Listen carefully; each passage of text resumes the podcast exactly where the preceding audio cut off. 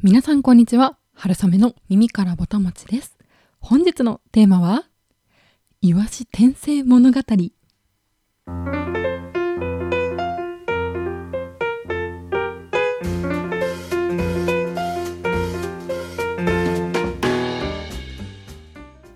このポッドキャスト春雨の耳からぼたもちは食べ物のことは何でも調査分析してしまう食いしん坊会社員である春雨が日々の美味しい体験と学びを皆さんにシェアする番組です。はい、ということでいつもとちょっと冒頭の挨拶変えてみたんですけれども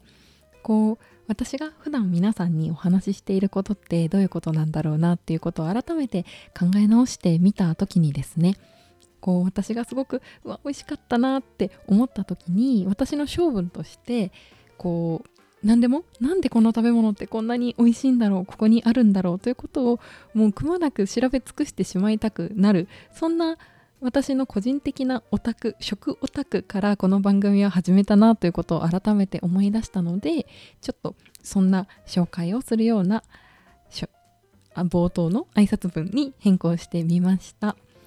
ということで、まあ、これからも別に配信内容が大きく変わるわけではないんですけれども、まあ、こんなところを意識して皆さんにお届けしていけたらなと思っています。なので一緒に美味しい時間をこのポッドキャストから楽しんでいただいて何か耳からこうボタン持ちが落ちてくるようなあそうだったんだっていうような美味しく楽しいお話をお届けできたらなと思っています。はい。ということでちょっと挨拶が長くなってしまったんですけれども今日はイワシのお話をしたいと思います、はい、私はもう光り物もう輝くお魚が大好きなんですね。これまでのエピソードでも結構こう光り物が好きだっていうことはこうポツポツ、えー、言葉ではお話ししていたかもしれないんですけれども本当に私は改めて光り物が大大大好物でどのぐらい光り物が好きかというと例えば私回転寿司行ったら大体10皿ぐらいいつも食べるんですけれども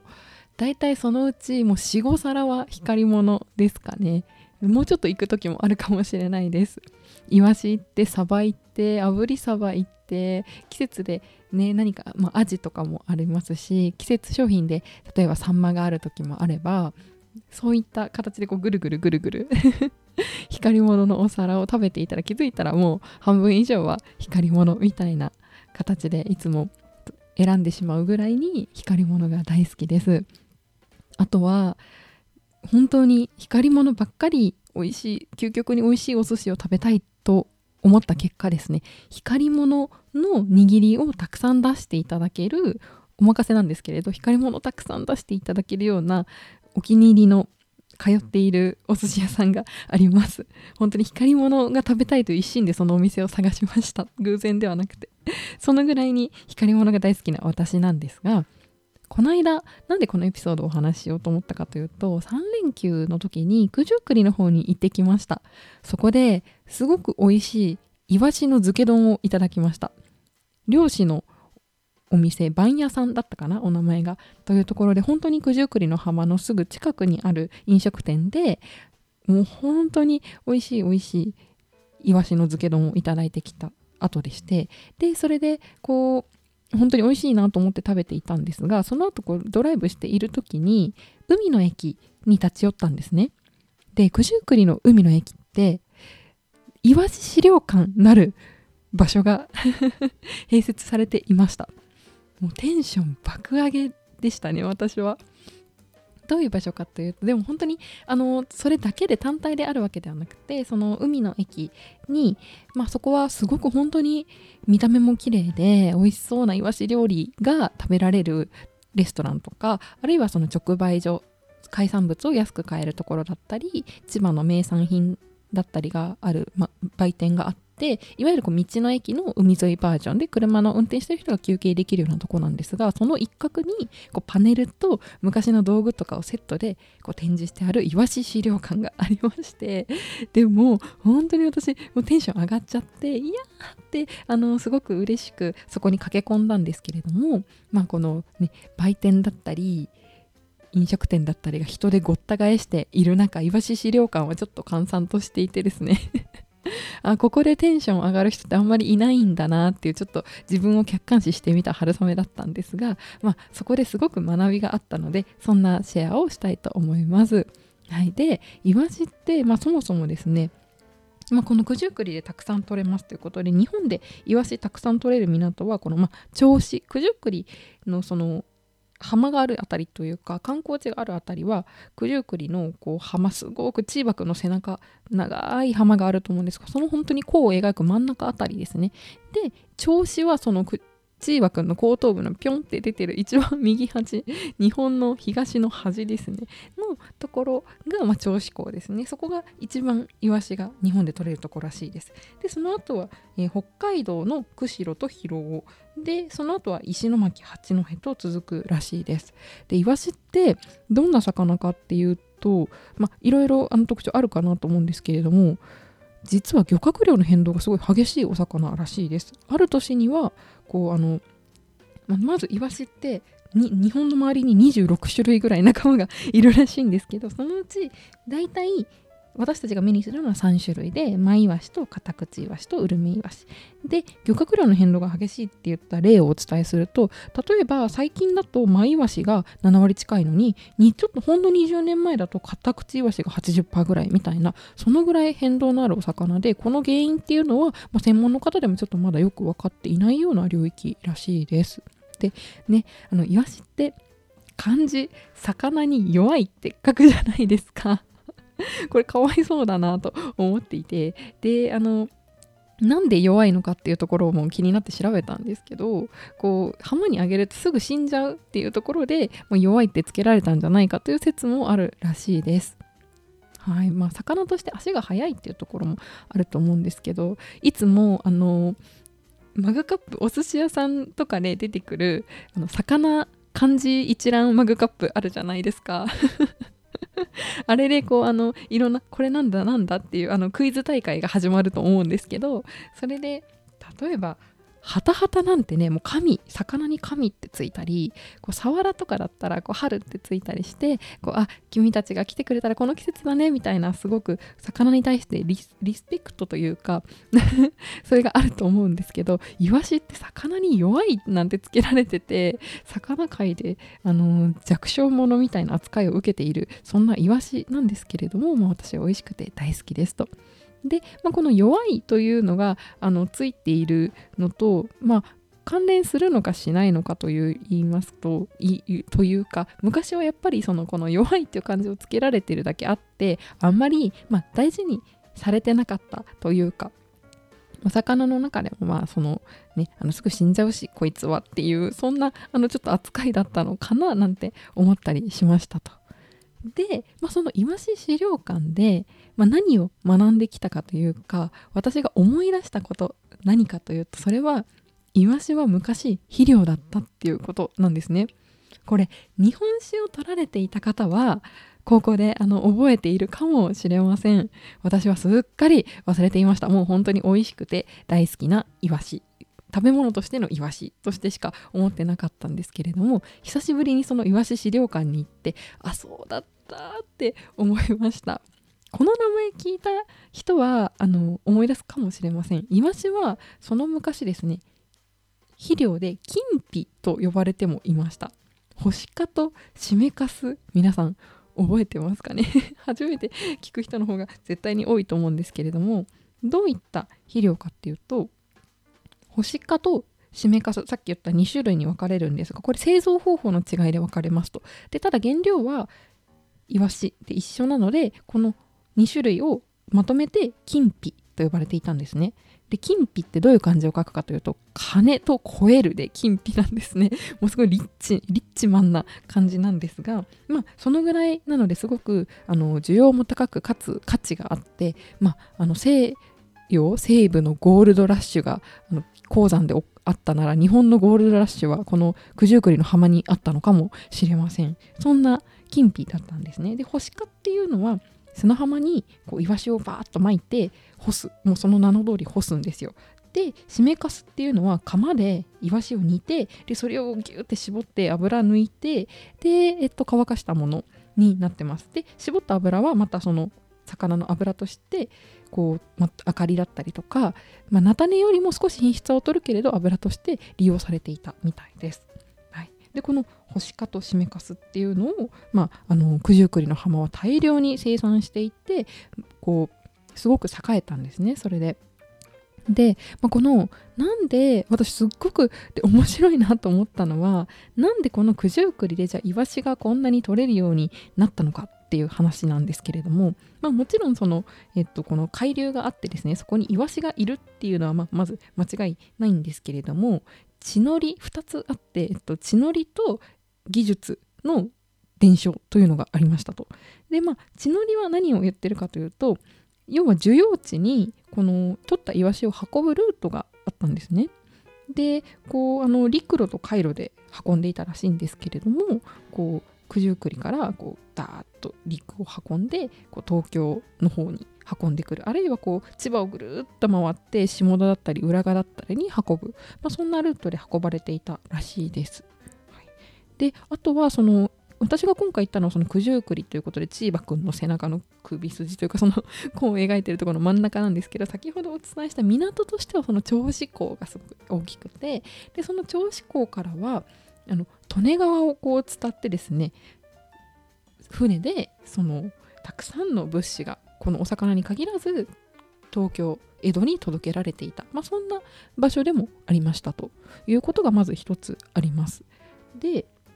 そこでこのイワシが、まあ、じゃあそこからこう届けることができるんですけれどもなんでじゃあ取るようになったかっていうところがすごく面白くてこう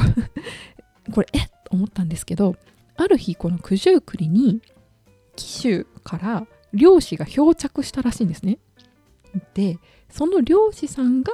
このイワシを取る技術っていうのを持っていてでこの九十九里でイワシがいっぱい取れるようになったらしいんですね。これ本当にと思ったんですけれどもその紀州の漁師さんが地引き網漁の技術を持っていたらしいんですよ。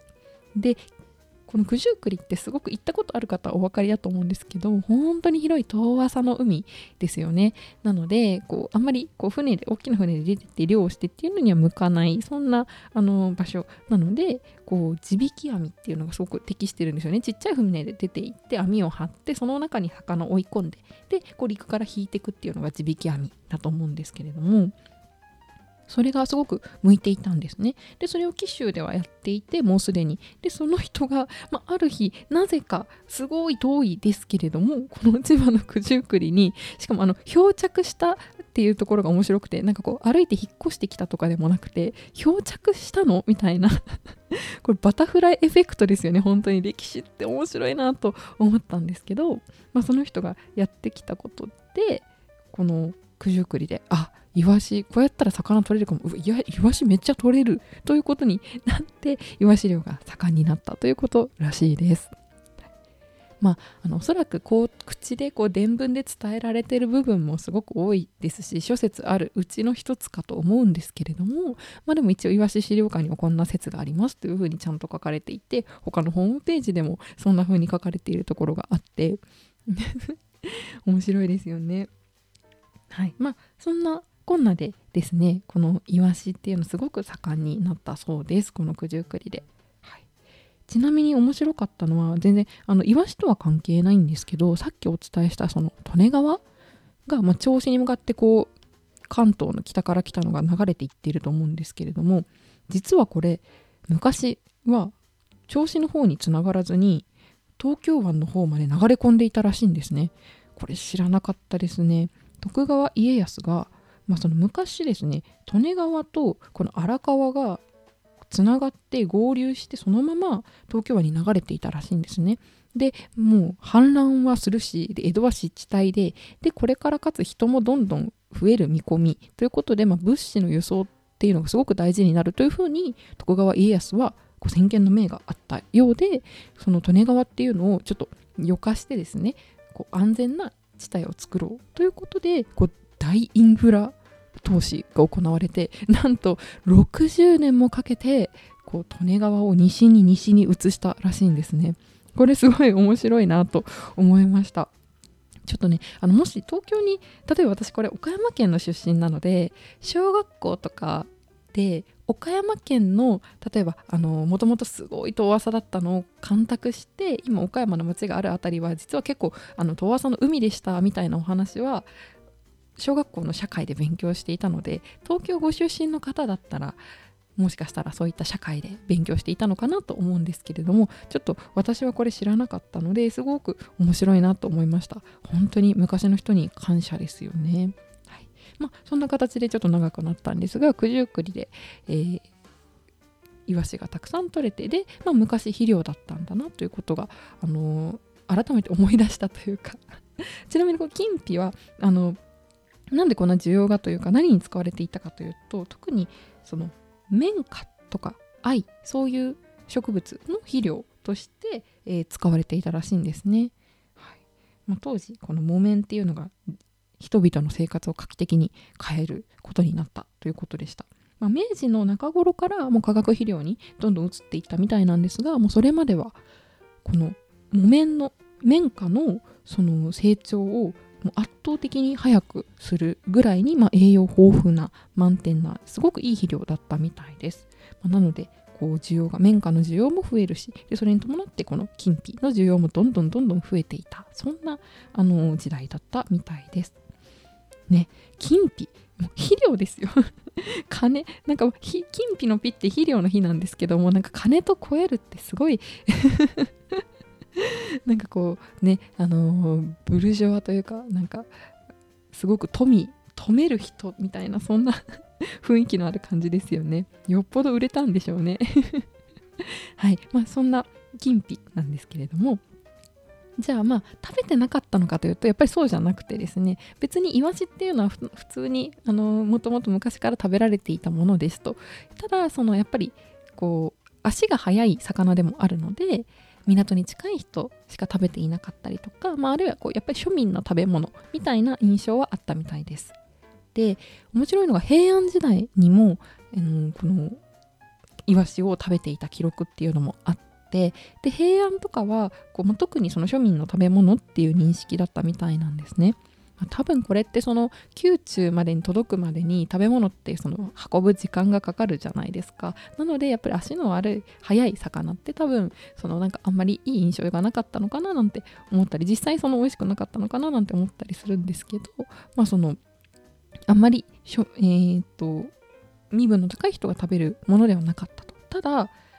現在絶賛タイが放送中の紫式部はイワシが好きだったらしいんですね。で旦那さんに食べるなって言われてたらしいんですけどこう隠れてこっそり食べてたのがバレた時にこうある歌を読んであの食べるなって言われたのにちょっと歌でうまく返したっていう逸話があるらしくてその歌が「日の本に流行らせたまう岩清水。参らぬ人は荒じとぞ思う」という歌を読んだらしくてこれ、まあ、別の書物にある歌をちょっと引用したものらしいんですけれどもこう岩清水八幡宮にお参りしない人はいないだろうという歌なんですがその岩清水のイワシと参るっていうのを古文で召し上がるっていう意味もあるんですねなのでこんな美味しいイワシ食べない人いないわよっていうそういうもうすごいラップバトルかなみたいなこの意味の掛け合わせで あのすごいこうウィットに富んだというかそんな返しをしたそんな逸話があるみたいです。ちなみにあの紫式部の旦那さん藤原の信孝はですね現在大河で佐々木蔵之介さんが演じてる人らしくてえ私そこを結婚するのみたいにちょっとびっくりしたんですけど。あのね道長榎本佑さんとはちょっとなかなか結ばれないお話というのは最初から分かっていたんですがえそっちとくっつくんだみたいなのはすごい面白かったですね。はい。なのでもしかしたらあの吉高由里子さんがイワシを食べるシーンがあるかもしれないなと思ってちょっとそのイワシを食べるシーンが出てこないかっていうのをちょっと結婚後は注目して見てみたいなと思ってます。はい、というわけで今日はここまでイワシについてお話しさせていただきましたがいかがだったでしょうか？あのタイトルをですねイワシがこう進化と転生と迷ったんですけれどもやっぱこれは転生だなと思ってこのタイトルにしましたイメージ自体は変わっていなくて私たち食べる側の世界が変わっているだけで、まあ、こんなに肥料と美味しい食べ物っていうこのあり方が変わるというのはすごく面白いなと思いますよね。やっぱり人間の食欲というかエゴがこの世界の表面をこう塗り替えていくっていうのはすごくあの歴史上、まあ、いろんなもので起こっていることでもあるのかなと思ったりしますね。田園風景とかあれすごく自然だなーなんてこう何気に見てますけれどもあそこがこう田んぼになっているのはもう完全に人間の食というかを賄っていくためですので ま他にもねいろんな原料だったりとか食べ物以外でもこう起こっていることだとは思うんですけれどもこの人が何を食べるか何をどう使うかでこう全く自然との接し方あり方も変わってくるんだなと改めて思いました。あとはテクノロジーというか本当に技術の発展に感謝って感じですね。この美味しいイワシを食べさせてくれてありがとうっていうそういう気持ちにもなりました。やっぱりこの冷蔵冷凍技術とあとはこの運送ですね。この技術の発展のおかげで今こんなに美味しいイワシを食べることができているというのは本当に幸せだなと思います。ね、こう人間の技術でこう全然技術の発展次第でこう使われていなかったものだったりとかこうもったいなくなっていたものだったりそういったものがどんどんなくなっていくっていうのはすごく、あのー、社会が良くなっているというかいいことなのかなとも思いましたね。なので今で言うと例えば未利用魚とかそういったものも何か私たちの需要とうまくマッチングさせてこう広がっていくそんな世界ももっともっとこれからあり得るのかななんて思ったりもしました。ね、私たちが食べていないだけでおそらくまだまだ世界には美味しいものたくさんあるのかなと思います。まあ、あのもうウニとかあの、ね、フグとか食べてるぐらいなんで。あとこんにゃくとか。あの芋をわざわざねもうあそこまで加工してやっと食べれるのがこんにゃくですけれども。まそこまで食べているので、まあ、もうなかなかね大きな進化はないのかもしれないんですけれども、まあ、それでもまた私たちのこう環境世界によって食べるものは変わっていくんだななんて思ったりもしました。というわけで、えー、本日も聴いていただき本当にありがとうございます。春雨の耳からボタン持ち、また次回も楽しみにしていただけると嬉しいです。それでは、ごちそうさまでした。